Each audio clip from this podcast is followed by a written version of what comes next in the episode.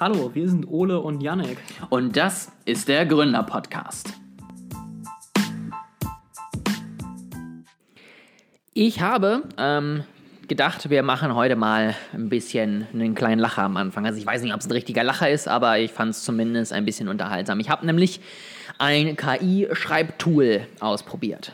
Ähm, und da möchte ich gleich im ersten Teil ein bisschen mhm, drüber das reden. Das wird spaßig. Ähm, und ich habe mal das Tool ein bisschen arbeiten lassen. Ich habe nämlich gesagt, ich möchte ähm, hier mal einen Anzeigentext, ja, für äh, Selbstständigkeit im Kryptomarkt. Ich dachte, ich hau mal so die beiden Themen rein, die mich interessieren. Hab da eben ein paar Punkte reingeschmissen, hab gesagt, er soll mir eben einen Google- ähm, oder Facebook-Anzeigentext rausschmeißen. Äh, man konnte dann hier den Ton auswählen. Ich habe jetzt gesagt, das soll inspirieren. Ja, ich bin natürlich ein sehr inspirierender Typ und das muss natürlich dann auch der Text zeigen. Und dann habe ich mir mal ein bisschen was generieren lassen. Das war jetzt gerade der Lacher, oder? Ja, genau, das war der Lacher, du hast es erkannt. So. Unabhängig sein. Bist du müde von deinem 9-to-5-Job? Stoppen Sie jetzt und beginnen Sie Ihr eigenes Geschäft aufzubauen. Mit unserem 1 zu 1 Support lernen Sie die besten Möglichkeiten kennen, Ihr Geschäft aufzubauen und profitieren auch von der Kraft des Kryptomarktes, um Sie reicher als je zuvor zu machen. Jetzt beitreten. Also es, ich muss sagen, es, ich, ich, erkenne sogar eine gewisse Ähnlichkeit zu bisherigen Kryptos seriösen Kryptowerbungen, die ich schon gesehen habe.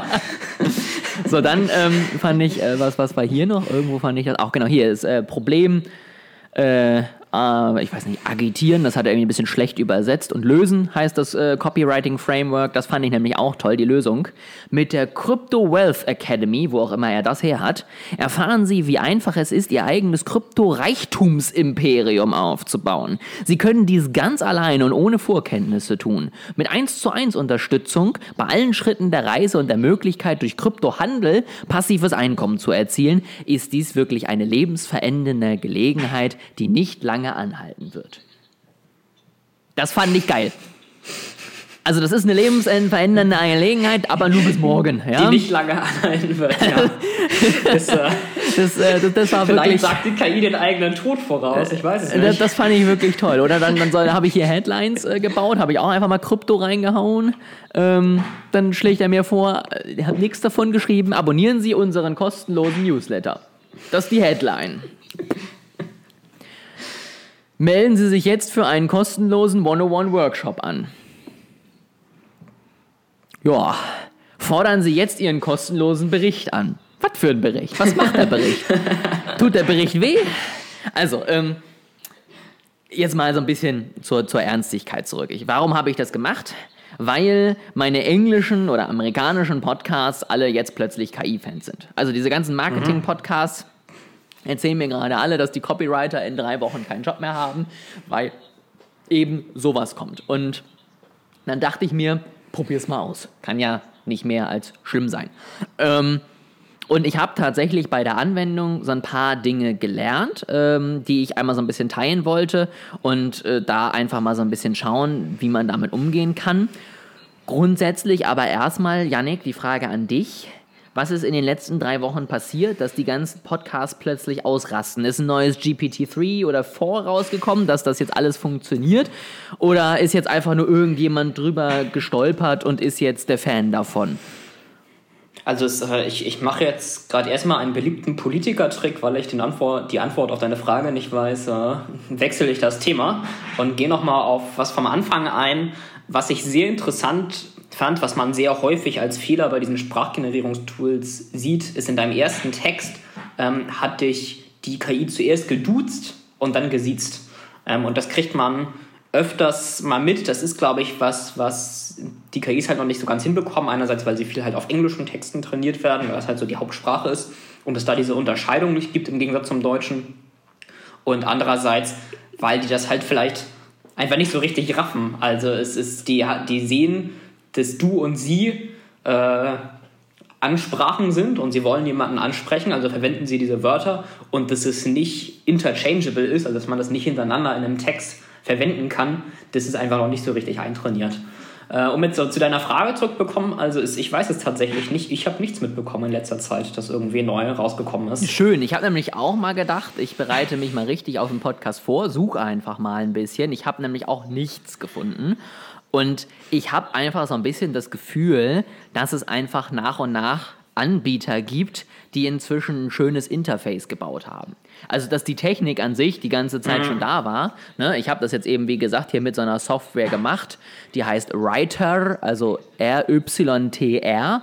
Und da kriegst du halt einfach, äh, wie ich es gerade so ein bisschen vorgelesen habe, hier die Auswahl. Ne? Dann kannst du sagen, welche Sprache möchte ich, wie soll der Ton sein, in dem geschrieben wird. Dann gibt es eben hier, selbst in der kostenlosen Version, irgendwie 20 verschiedene Use Cases, die man eben auswählen kann. Blogartikel, Werbung, ähm, ja. irgendwelche AIDA-Frameworks, äh, was auch immer.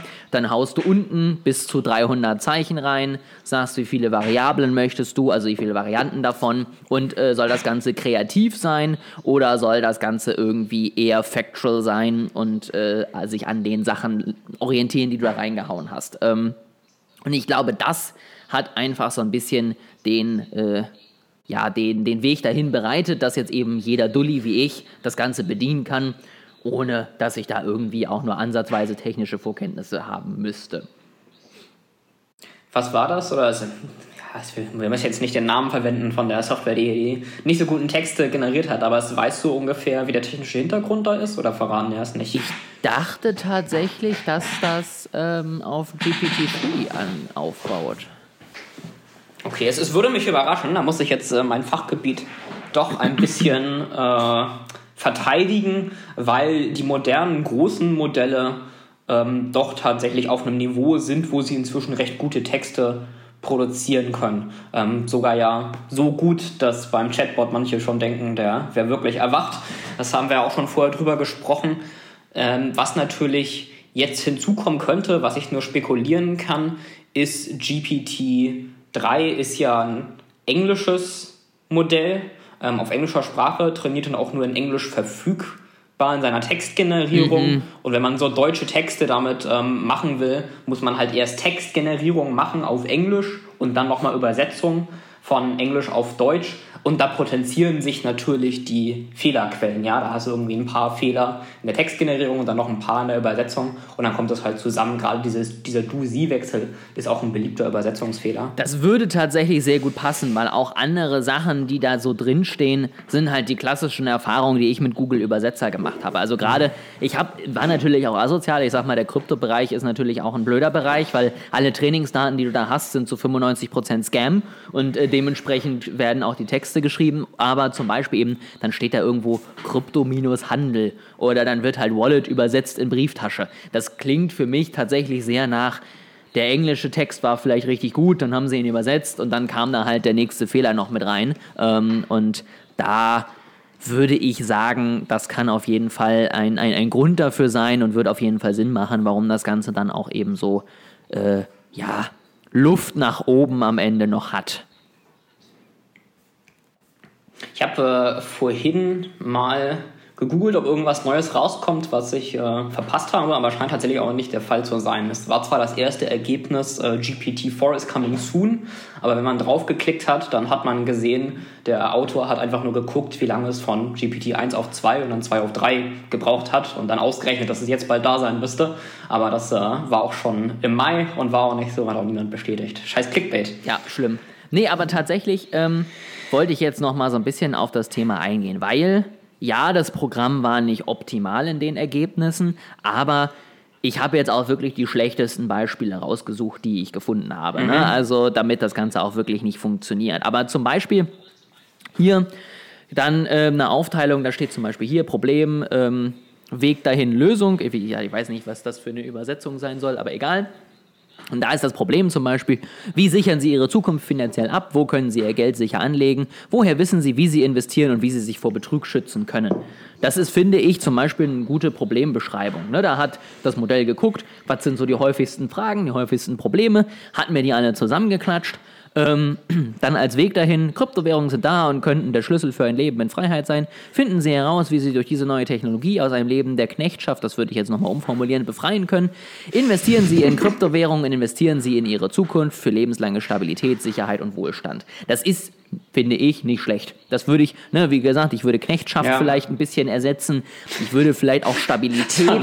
Ich. Ja, ich würde vielleicht auch Stabilität jetzt beim Thema Krypto erstmal rausnehmen, ähm, aber ist jetzt nicht schlecht. Ja, Lösung. Ändern Sie den Kurs Ihrer Zukunft durch diese innovative Technologie. Sie möchten nicht auf Ihr Leben zurückblicken und bereuen, dass Sie nicht das Risiko eingegangen sind, Ihre Träume wahr werden zu lassen ne, sie durch du ersetzen, ein bisschen umgangssprachlicher ja. machen und das ist ein Text, den könnte ich super irgendwie auf eine Landingpage klatschen oder so. Also ne, es, es funktioniert und das ist tatsächlich was, das hatte ich auch in einem anderen ähm, Podcast gehört, was ich sehr spannend finde. Die KI hat ja am Ende zwei äh, Knackpunkte, die funktionieren müssen. Das eine ist das Generieren der Daten, das andere ist ja aber immer noch der Mensch. Ja, also ich hau ja immer noch Dinge rein. Und ich glaube, wenn man wirklich gut mit dieser Software arbeiten möchte, geht das durchaus. Man muss einfach nur lernen, wie du die richtigen Sachen am Ende reintippst. Das heißt einfach, der Input muss optimal gut sein, damit dann eben daraus am Ende auch ein vernünftiger Output funktioniert, den ich dann vielleicht nur noch ein bisschen anpassen muss. Ne? Also hier, da habe ich jetzt einen, einen kleinen Text reingeschrieben, habe diese tollen Zusammenfassung bekommen. Da schreibe ich jetzt ein bisschen um und dann habe ich innerhalb von zwei Minuten irgendwie einen guten Text für eine Landingpage generiert. Das braucht länger und ist schlechter, wenn ich das selber gemacht hätte, ohne irgendwie Unterstützung. Und ich glaube, das ist was, wo wirklich eine Zukunft besteht, dass man einfach, sobald das Ganze jetzt noch ein bisschen besser wird, beziehungsweise vor allen Dingen jetzt in dem Fall die deutsche Übersetzung noch ein bisschen besser wird, dass man nicht nur so ein Tool irgendwie mal nutzt, sondern dass man vor allen Dingen sich auch darauf spezialisiert und guckt, dass man den Input optimal hinkriegt und dass man darüber am Ende natürlich auch einen besseren Output generiert. Hast du heimlich Informatik studiert in der Zwischenzeit? Ja, ja, ja. Weil es ist, äh, du hast nämlich tatsächlich gerade durch deine eigene Recherche oder deine eigenen Überlegungen ein äh, wichtiges Theorem der Informatik erkannt. Das heißt Garbage in, Garbage out. Ja. Ja, also es äh, gilt ja auch für die Trainingsdaten. Also ich könnte mir auch vorstellen, dass das da bei Krypto tatsächlich einfach so ist, dass viele der Trainingsdaten, die sie aus dem Internet irgendwo gescannt haben, einfach selber schon nicht so die idealen Texte waren ähm, und dass das daher kommt. Also wenn man halt keine guten Sachen reingibt, so, dann kann das Ding auch nichts Gutes produzieren. Definitiv, klar, natürlich. Das gilt für die Trainingsdaten, das gilt genauso für die Daten, die am Ende so jetzt als Nutzer dann reingestellt werden. Und ähm, das finde ich sehr spannend. Da hat sich nämlich daraus jetzt noch was entwickelt, nämlich dass es jetzt einen Prompt Marketplace gibt.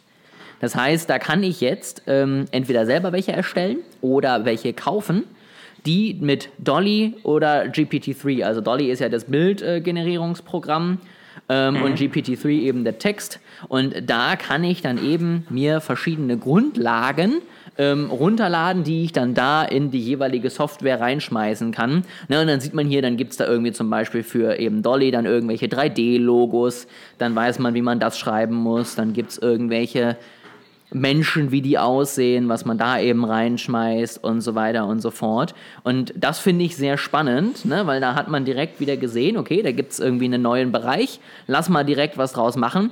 Und ähm, da ja, gibt es jetzt also auch schon die ersten Anbieter für. Hast du Dolly auch mal ein bisschen ausprobiert? Nee, bisher noch gar nicht. Okay. Ich, ich spreche das auch schon immer so aus. Also man schreibt es äh, Doll-I wie Wall-I, D-A-L-L-E. Also ich finde, ich finde, wir sprechen es beide so ein bisschen wie D-U-L-L-Y. Ja, aber wie aus. soll man Dolly sagen? Ja, man kann man kann es auch nicht anders aussprechen, das stimmt. Aber es also Doll-I fand ich tatsächlich nochmal ein bisschen beeindruckender als ähm, GPT-3 oder die Sprachgenerierer. Also da sind teilweise wirklich gute ähm, Coverarts und Kunstwerke und so weiter zusammengekommen. Ich könnte mir vorstellen, dass es daran liegt, dass es bei Kunst weniger so direktes Potenzial für Fehler gibt, wenn du weißt, was ich mhm. meine. Also ist, ich kann halt, wenn, wenn ich halt in einem Satz irgendwie grammatikalisch was falsch mache oder du oder sie auswechsel oder so, dann äh, merkt man das als Mensch halt sofort, dass es fehlerhaft ist. Während wenn ich ein Bild generiere, also solange ich jetzt nicht irgendwie einen, einen Strich quer durchs Bild habe oder so, wenn ich kleinere Sachen anders oder fehlerhaft machen will, also fehlerhaft gibt es ja eigentlich gar nicht in der Kunst, dann merkt man das nicht sofort. Ja, Änderungen sind da nicht so für den Menschen sofort auffällig als Fehler. Da hast du vollkommen recht. Am Ende, ne, ich sag mal, bei jedem Kunstwerk, auch von einem, von einem Künstler kann ich immer sagen, äh, finde ich nicht schön. Das ist dann aber am Ende einfach meine subjektive Meinung und äh, sozusagen nicht objektiv die KI kriegt du und sie nicht hin. Fertig. So, ne? Also das ist ein ja. Fehler, den erkenne ich und mit dem kann ich arbeiten. Und das habe ich natürlich bei Dolly nicht so. Du kannst, äh, wenn du willst, das Thema kam auch mal im Economist auf. Äh, wenn du willst, kannst du mal Economist AI Cover googeln. Ähm, und da sieht man ein Cover, das sie mit Dolly, oder auf jeden Fall auch mit künstlicher Intelligenz trainiert haben, äh, oder nicht trainiert haben, also dafür erstellt haben. Ja, und als Input haben sie eben gegeben ihren Text über künstliche Intelligenz. Und als Output haben sie gesagt, gib mir ein passendes Bild, das wir ins Magazin drucken können. Und ich finde, das ist echt ganz passend gemacht. AI's finde, New Frontier hier, ne? Mit dem, mit der genau, Frau, ja. nenne ich es jetzt mal. Wir, wir packen es ja. in die Show Notes, dann könnt ihr es auch sehen. Ähm, ja, doch, damit kann man, kann man arbeiten. Es ist passend, finde ich, zu einem Artikel über künstliche Intelligenz. Und das ist, ich finde, man sieht auch so ein bisschen das, was ich eben gesagt habe. Also es ist halt so ein bisschen abstrakte Kunst. Und da ist nicht so viel Potenzial für Fehler in dem Sinn, ja. Also wenn du, wenn ja. du irgendwo lila reinklatscht, fällt es nicht als negativ aus, weil, auf, weil lila reinklatschen ist hier Teil der Kunst. Vielleicht äh, könnte jetzt irgendein Kunststudent dann sagen, oh, da ist die Farbstimmung nicht so, wie ich das gemacht hätte. Aber auch da blöd gesagt, da werden jetzt sicherlich viele Künstler sagen, nee, aber auch da denke ich mir so, am Ende ist ja alles irgendwie Kunst, also ich kann ja alles irgendwie herleiten und das ist halt, wie gesagt, einfach beim Text nicht so. Ja, genau. Und man muss ja auch bedenken, es geht hier darum, einen Artikel in einer Zeitung oder einem Magazin zu illustrieren. Ja, es geht nicht darum, das irgendwo im Museum irgendwo auszustellen. Also das soll ja nur ein bisschen das ja. Magazin ein bisschen schöner machen. Und äh, dafür muss ich sagen, ist das wirklich völlig ausreichend. Ich weiß nicht, wie lange noch menschliche Illustratoren beim Economist arbeiten werden. Man wird sehen. Ich muss aber trotzdem sagen, ich fand dieses äh, Erlebnis jetzt mal ganz spannend, mit diesem Tool mal so ein bisschen zu arbeiten. Ähm, also, wir können das ja auch mal verlinken, wenn ihr euch das mal angucken wollt. Wie gesagt, es ist nicht optimal. Es gibt aber einen, einen Testplan for free. Also, da, da, muss man jetzt noch nicht mal dann irgendwas ausgeben. Ähm, und schaut es auch einfach mal an, weil, wie gesagt, gerade dieses Lernen, Garbage in, Garbage out, das kann ich dir erzählen und erklären, aber das ist etwas anderes, wenn ich selber gemacht habe. Und wenn ich selber einen Text reingegeben habe und gemerkt habe, ah, okay, da ist gerade der Fehler, das wollte ich nicht und ihn dann wieder anpassen kann. Und äh, dementsprechend, ja, würde ich einfach mal sagen, testet es mal aus, habt mal ein bisschen Spaß damit und ähm, dann gucken wir mal, wie lange wir noch Copywriter brauchen und wann das Ganze mit der KI übernommen wird. Ich habe jetzt aber noch ein. Also nochmal. Ja. Ich, ich darf ich da kurz unterbrechen. Also nochmal als äh, ergänzenden Kommentar dazu. Ich glaube, es wird aber halt sehr lange dauern, bis nie dazu kommt, dass Copywriter deswegen wegkommen, aber sie werden halt deutlich produktiver werden. Ja? Also sie werden vielleicht solche Tools nutzen und dann sind die menschlichen Copywriter äh, nur noch als Korrektoren und Ergänzer angestellt und können eben mehr Texte produzieren. Wolltest du gerade das Thema wechseln? Weil wenn ja, würde ich eine Sache dazu noch ergänzen? Mir ist gerade dazu noch was eingefallen. Das ist so ein bisschen, finde ich, wie beim Facebook Ads Manager. Da kann ja inzwischen der Facebook-Algorithmus auch immer mehr selber machen. Und auch da ja. wechselt meine Aufgabe weg vom kleinen Friemeligen hin zum großen Ganzen. Ja, ich muss mir ja trotzdem immer noch überlegen, wie soll meine Landingpage überhaupt aussehen und um welches Thema soll es überhaupt gehen und wie binde ich sie in meine anderen Marketingaktivitäten ein. Das heißt, der Fokus wird immer mehr in Richtung das große Ganze, die Strategie, die Übersicht gehen und halt immer weniger in, welche Worte benutze ich jetzt, um das Ganze optimal zu machen. Das wird irgendwann die KI einfach übernehmen. Ja. Dann ähm, würde ich nämlich, wenn wir bei dem Thema sind, gerade noch mal eingehen auf ein Beispiel von Fehlerquellen in solchen Maschinenübersetzungen ähm, und wie das auch teilweise falsch interpretiert wird. Und ich würde dich dafür bitten, nochmal was zu googeln. Und zwar Google Translate, also das ist jetzt Teil, Teil der Query, das Wort Google da dran, ja. Also Google Translate Religious Prophecies. Und dann kannst du mal auf Bilder klicken und siehst da auch so ein paar Beispiele für. Vielleicht willst du eins der Beispiele kurz mal vorstellen.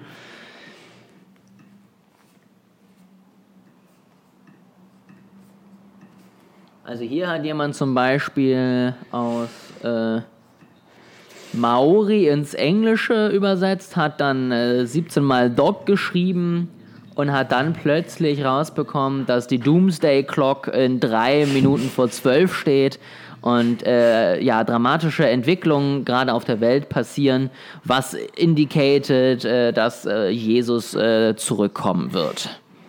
Genau, also solche Beispiele sieht man öfters mal. Ähm, Leute haben irgendwelchen Quatschtext, also hier ist es einfach nur Doc, Doc, Doc, Doc, Doc, immer hintereinander. Genau. Ähm, bei Google Translate eingegeben, meistens in irgendwelchen bisschen Aussage, also nicht von so vielen Menschen gesprochenen Sprachen wie hier äh, Maori und sehr oft sind dann da eben merkwürdige Texte, insbesondere solche religiösen Prophezeiungen bei rausgekommen.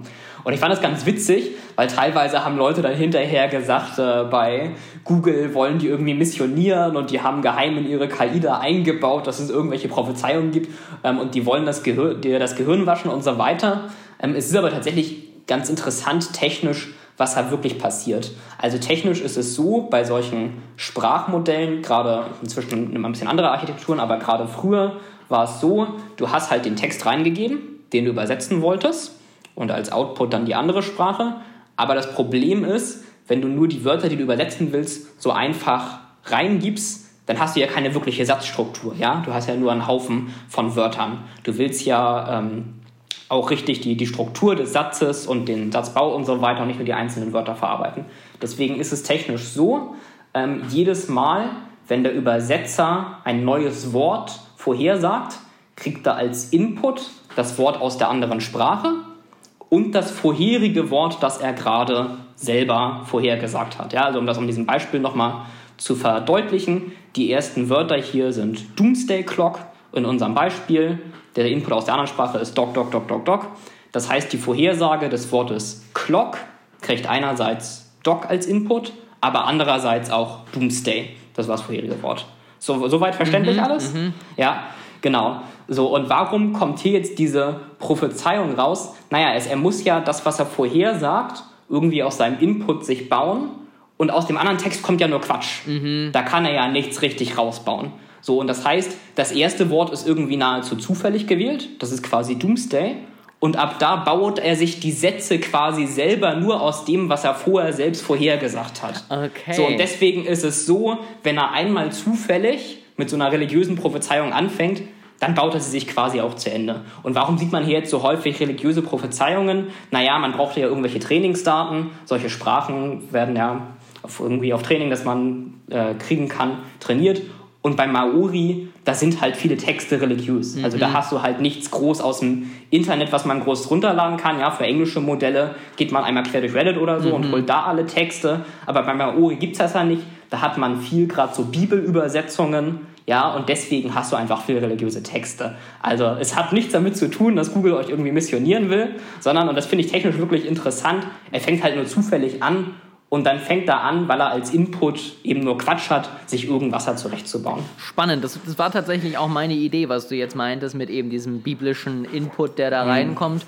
Ähm, aber das mit dem Zusammenrechnen war mir jetzt so nicht klar. Aber natürlich, irgendwie muss ich ja erstmal überlegen, was will der eigentlich von mir und äh, dann kann ich weiterdenken, so ungefähr. Ähm, ja, auf jeden Fall sehr spannend. Also, Entwarnung, Google gehört nicht äh, in die Weltverschwörung, die euch alle missionieren möchte. Und hat auch noch keine äh, sentient gewordenen Chatbots. Genau, genau, sehr gut. Viele Dinge so rumerzählt werden. Sehr gut.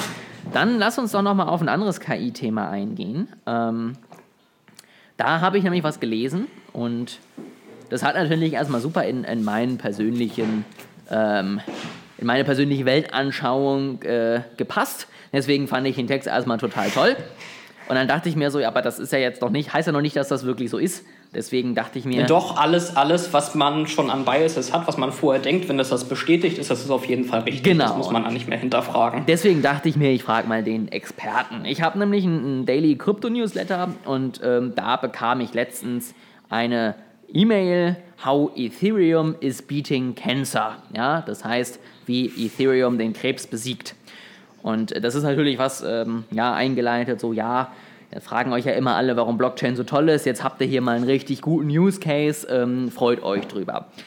So, warum jetzt am Ende? Und da wollte ich nämlich dir jetzt einfach sozusagen diese, diese Lösung, die es da gab, ähm, mal vorstellen und dann halt mal fragen, warum und ob das wirklich so äh, sinnvoll ist oder ob es dann nicht auch andere Wege geben würde. Also, es ging eben darum, dass sie mit einer KI eben ähm, die Möglichkeit Cancer zu entdecken, Cancer, genau, Krebs zu entdecken, trainieren wollten. So, ne? Mhm. Ist ja ein total normaler Use Case. Und dann haben sie sich überlegt, okay, wir brauchen viel Daten. Und wir haben natürlich Patientendaten. Die sind natürlich besonders geschützt. Das heißt, ich kann nicht die gesamten Rohdaten unanonymisiert irgendwie irgendwo reinklatschen und daraus die Studie bauen. So, das heißt, sie haben sich gedacht, gut, dann geben wir eben Rohdaten irgendwo rein, lassen da die KI-Modelle drüber laufen und dann haben wir am Ende sozusagen als Ergebnis nur die KI-Daten und nicht mehr die Rohdaten, die wir rausgeben, damit wir eben diesen Schutz haben. Dann haben sie sich aber gedacht, naja gut, aber auch diese Rohdaten liegen ja noch irgendwo rum und eben auf einem zentralisierten Server. Und deswegen haben sie sich gedacht, um eben den Datenschutz weiter zu erhöhen, dass man das Ganze eben auf die Ethereum-Blockchain lädt, dadurch das Ganze die Rohdaten eben dezentralisiert überall verteilt rumfliegen, sag ich mal, und hat dann auf eben diesen Daten die KI-Modelle raufgeschmissen sie dann eben trainieren lassen und ähm, so wird das Ganze hier eben dann im Ergebnis genannt. So auf diesem Weg haben sie eben die Daten sicher auf einem dezentralen Netzwerk gespeichert. Ähm, der Zugriff ist eben über Smart Contracts geregelt. Das heißt, ich habe vorher festgelegt, wer darf wie viel sehen, wie viel nicht, was wird gar nicht gezeigt und so weiter und so fort kann dann zum Beispiel in der Universität die Ergebnisse zur Verfügung stellen und der Smart Contract weiß, okay, die sehen auch wirklich nur die Ergebnisse und nicht die Trainingsdaten ähm, und würde damit eben schneller und präzisere Diagnose ermöglichen. Mhm. Das klingt ja alles toll und ich verstehe den grundsätzlichen Gedanken dahinter. Meine Frage war aber, ist es tatsächlich jetzt durch Blockchain und Smart Contract so viel sicherer oder kann ich sowas nicht auch über ein anderes dezentrales Serversystem abbilden? Willst du mir nochmal sagen, was jetzt der Gedanke dahinter war, warum das sicherer ist als ein zentraler Server? Weil dezentral.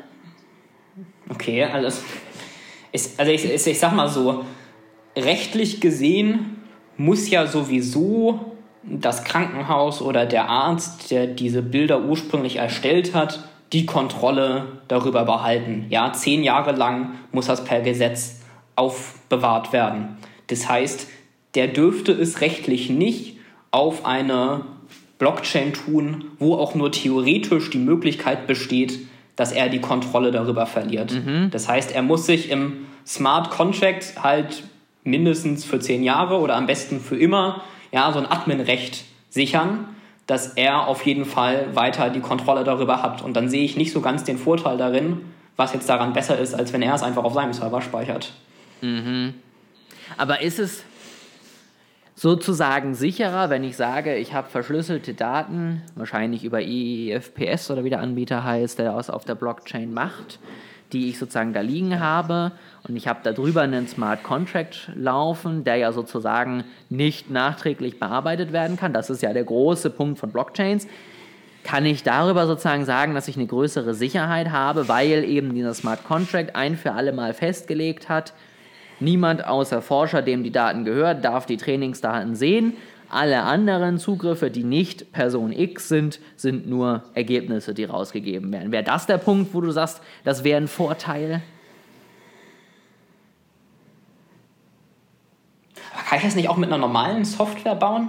Also ich meine, ein Zugriffssystem kann ich ja auch so bauen. Ja? Also ich kann ja auch einen Server hinstellen, wo ich sage, diese Leute können sich alle registrieren und die haben halt nur das Leserecht. Also es, da brauche ich ja wiederum kein Blockchain für. Bei der Blockchain ist dafür halt dezentralisiert. Aber das alleine, also ist wie gesagt, der, der ursprüngliche Besitzer muss ja eh die richtige, die komplette Kontrolle darüber behalten. Also mir sind jetzt gerade zwei Sachen eingefallen. Also einmal dezentralisiert das heißt, ich kann natürlich nicht, also zumindest in diesen Krimis, ja, in diesen, in diesen Polizeiserien, gehen ja die Ermittler immer mit so einem USB-Stick an einen so einen Server ran, stecken den da rein und können plötzlich alle Daten auslesen. Ich glaube, ganz so einfach ist es nicht, ähm, aber natürlich ist ein einzelner Server vielleicht ein leichterer Angriffspunkt als mehrere Server, auf denen die Daten sozusagen liegen. Das wäre meine erste Vermutung. Das zweite, was halt, wie gesagt, natürlich bei so einem Benutzersystem ist, da habe ich ja keinen offenen Proof. Also ich kann ja auf der Ethereum-Blockchain den Smart Contract dauerhaft einsehen und ich kann ja sozusagen sehen als Externer, wenn Änderungen an diesem Smart Contract vorgenommen wurden, die auf der Mhm. Blockchain legitimiert wurden. Das heißt, ich könnte sehen, wenn Benutzer Peter plötzlich nicht nur Leserechte, sondern Schreibrechte bekommt. Das habe ich natürlich bei einem zentral gesteuerten Benutzersystem nicht so. Das finde ich ist tatsächlich ein guter Punkt. Ähm, dann ist es Verteidigung gegen Angriffe hauptsächlich von innen. Ja? Also wenn ein bereits berechtigter Benutzer ähm, anderen Zugriff gibt, die das nicht haben sollen. Ich habe es jetzt tatsächlich eher auf Angriffe von außen gedacht, dass ja, irgendwelche Hacker die Leute erpressen wollen, weil sie öffentlich machen, dass sie Krebs haben oder keine Ahnung. Ja. Dass halt äh, Leute von außen da versuchen einzudringen. Ich denke da noch mal ein bisschen weiter drüber nach, aber währenddessen ähm, gehe ich schon mal auf einen anderen Kritikpunkt ein, den ich hier dran habe, nämlich also wenn es darum, ich nehme darum, an, es geht jetzt darum, Tumore auf Bildern zu erkennen, ja, auf MRTs oder so. Ähm, da sind eigentlich die Trainingsdaten nicht das große Problem. Also es gibt schon relativ viele öffentliche Datasets ähm, für Erkennung von Krebstumoren auf MRT oder CT oder was das ist. Ähm, und es gibt auch schon ziemlich zuverlässige und gut entwickelte Modelle. Das Problem, das ich hier bei der Krebsdiagnose und Krebsforschung tatsächlich eher sehe, ist, dass die Ärzte es nicht anwenden. Weil äh, entweder weil sie es nicht kennen oder weil sie dem nicht vertrauen und äh, denken, ja, so ein Computer, der kriegt das nicht hin, das kann doch nur ich vernünftig diagnostizieren. Ähm, oder weil einfach von den Seiten der Klinik die Motivation nicht da ist. Also es, man muss ja ganz offen sagen, finanziell für die Klinik, ähm, von dem, was sie von der Krankenkasse bekommen, macht das keinen Unterschied, ob sie noch so ein KI-System einsetzen. Ja, die kriegen eine Pauschale für Krebsdiagnose und diese Pauschale ist fest, ob das jetzt ein Mensch macht oder eine KI oder beide. Das heißt, finanziell hat das für die Klinik keinen Vorteil. Es hat nur in Anführungsstrichen den Vorteil, dass sie Krebs genauer diagnostizieren können. Da muss man aber wirklich ganz offen sagen, dass in der Verwaltung das nicht die erste Priorität ist, sondern die Priorität ist tatsächlich das Finanzielle. Und deswegen sehe ich die KI-Forschung für Krebserkennung, oder was heißt die KI-Forschung, die KI-Anwendung für Krebserkennung, ähm, sehe ich im Moment eher organisatorische Hindernisse und Hindernisse im Gesundheitssystem als Hindernisse in der Technik. Gut, äh, das ist natürlich ein Punkt, äh, da, da wird auch die Blockchain nichts dran ändern können. Ähm, es ist dann ja eher die Frage, also A, wie kriegen wir das geändert? Aber ich glaube, da reicht es nicht, wenn wir beide darüber sprechen. Da braucht man vielleicht auch noch irgendwelche Mediziner, da braucht man Leute, die mit dem System noch besser verstanden ne, sind. Ähm, aber das, das sei mal dahingestellt. Ähm, und dann brauchen wir ja eher, sag ich mal, in dem Moment, ja eher, oder es ist ja eher die Frage, ist sozusagen dieses System, diese Kombination aus Daten auf einer Blockchain, die nachprüfbar kontrollieren können, wer zugreift, ist das eher ein System, was wir auf neue Dinge auch anwenden können oder sagen wir, das ist zu viel Aufwand, sag ich mal, um zu wenig Vorteile. Ne? Also ich glaube, das ist dann vielleicht viel eher die Frage, die daraus entsteht. Ja, also das, Beispiel, was du eben genannt hast, quasi diesen Angriff von innen, das ist, glaube ich, schon ein Vorteil. Ähm, ich sag mal, vom Grundprinzip ist es aber schon möglich, eben, dass ein Krankenhaus bei sich die Bilder hat und dann das anonymisierte Dataset ohne Patientendaten einfach irgendwo ins Internet stellt.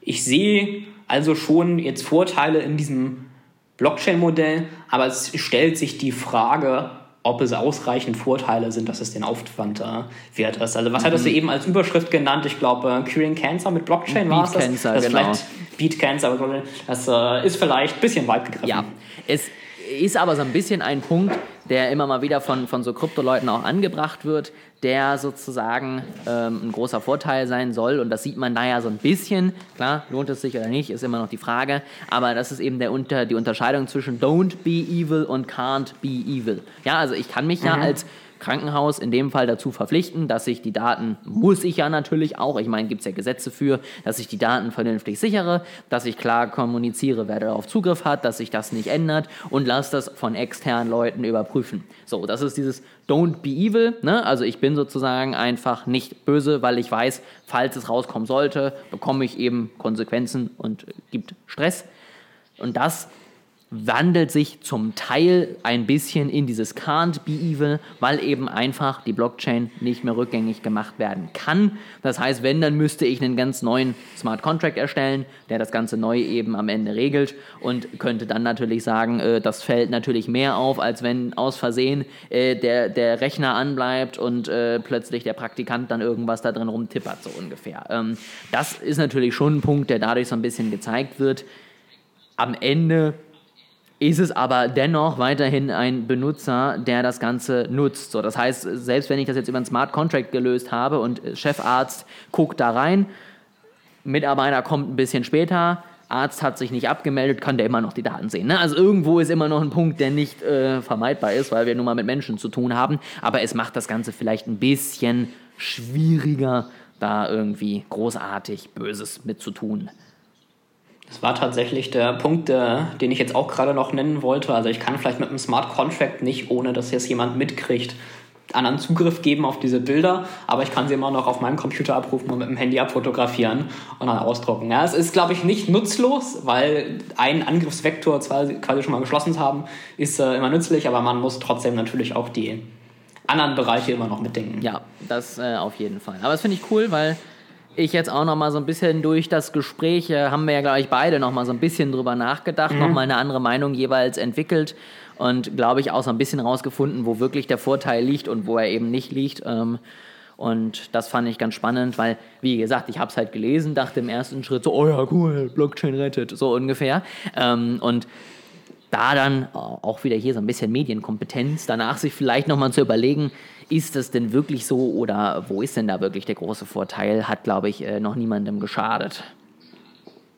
Und vor allem auch zusätzlich zwischen den technischen Aspekten auch noch die menschlichen und organisatorischen Aspekte mitdenken. Also das, was ich jetzt äh, eben gerade gesagt habe bezüglich dem Einsatz in Krankenhäusern, dem finanziellen Aspekt und so, das wusste ich jetzt halt zufällig, weil ich mich damit mal auseinandergesetzt habe. Aber ich habe auf jeden Fall auch in der Vergangenheit schon den Fehler gemacht, eben Dinge aus einer rein technischen Perspektive zu sehen und zu denken, ah, das kann ich hier super nutzen und alle meine Probleme ähm, mitlösen, aber eben nicht mitbekommen, was der menschliche oder der organisatorische Faktor dahinter ist. Klar, das auf jeden Fall. Ähm, es ist leider nie so einfach, wie die Headline das Ganze, äh, das, das Gefühl irgendwie gegeben hat. Außer bei den Headlines bei unserem Podcast. Natürlich. Ähm, was, was nehmen wir hier als Headline? Ethereum bietet nicht Cancer, aber es hilft dabei. ja, es, also es, äh, ich habe ja eben die organisatorischen Aspekte und so genannt und die technischen, deswegen würde ich sagen, äh, North Pro heilt Cancer. Das auch. In diesem Sinne. ja. Der, der Podcast ist nicht als medizinischer Rat zu interpretieren und dient ausschließlich der Unterhaltung. Du hast mich sprachlos gekriegt. Bin, das, ich weiß wirklich nicht, was ich dazu jetzt noch sagen soll. In diesem Sinne, ähm, ich äh, freue mich über kreative Antworten auf diese Aussage von Yannick. Schickt sie uns gerne per Mail und dann kann ich in der nächsten Folge schlagfertig sein, denn ihr wisst ja, Schlagfertigkeit ist das, was zwei Wochen später in der Folge veröffentlicht wird.